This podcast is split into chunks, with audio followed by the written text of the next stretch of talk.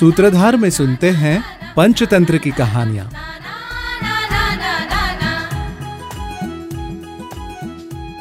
सुरदाम हितकामनाम न करोति हयो वचः। सकूर्म इव दुर्बुद्धि, काष्टा भ्रष्टोन विनश्यति। अर्थात, जो हितचिंतक अच्छे हृदय वालों की बात नहीं मानता है, वह अपनी दुर्बुद्धि के कारण गिरने वाले उस कछुए की तरह नष्ट हो जाता है। पंचतंत्र में सुनते हैं दुर्बुद्धि कछुआ और हंस की कथा। किसी तालाब में कंबुग्रीव नामक एक कछुआ रहता था। उसके संकट विकट नाम के दो हंस परम स्नेही मित्र थे। एक बार वहाँ लंबे समय तक वर्षा नहीं होने के कारण तालाब धीरे धीरे सूखने लगा। एक दिन तीनों इसी विषय में आपस में बात कर रहे थे। कछुए ने कहा, मित्रों, जल के अभाव में हमारा जीवन नहीं बचेगा। हमें अपनी जान बचाने का कुछ उपाय सोचना पड़ेगा।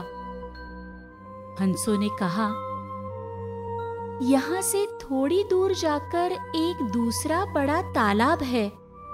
जिसमें पानी भरा हुआ है। हम सबको वहीं चलना चाहिए। इस पर कछुए ने कहा, तुम दोनों कहीं से एक लकड़ी लेकर आओ।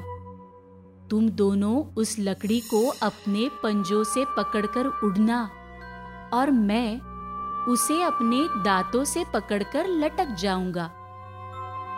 हंस बोले, हम ऐसा ही करते हैं।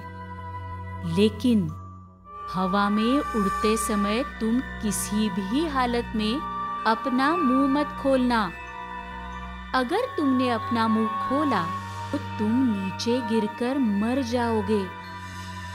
इस प्रकार दोनों हंस एक लकड़ी में कछुए को लटकाकर उड़ चले। रास्ते में एक गाँव आया। गाँव वाले दोनों हंसों को इस प्रकार उड़ता हुआ देखकर आश्चर्यचकित होकर कहने लगे, अहो, देखो ये पक्षी क्या चक्र जैसी वस्तु लेकर उड़े जा रहे हैं। उनकी बात सुनकर कछुए से रहा नहीं गया और वो बोला, ये चक्र जैसी वस्तु मैं हूँ, कंबुग्रीव।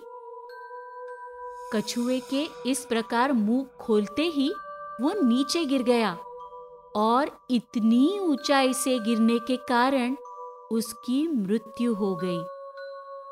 इसीलिए कहते हैं कि हितकारी लोगों की बात माननी चाहिए।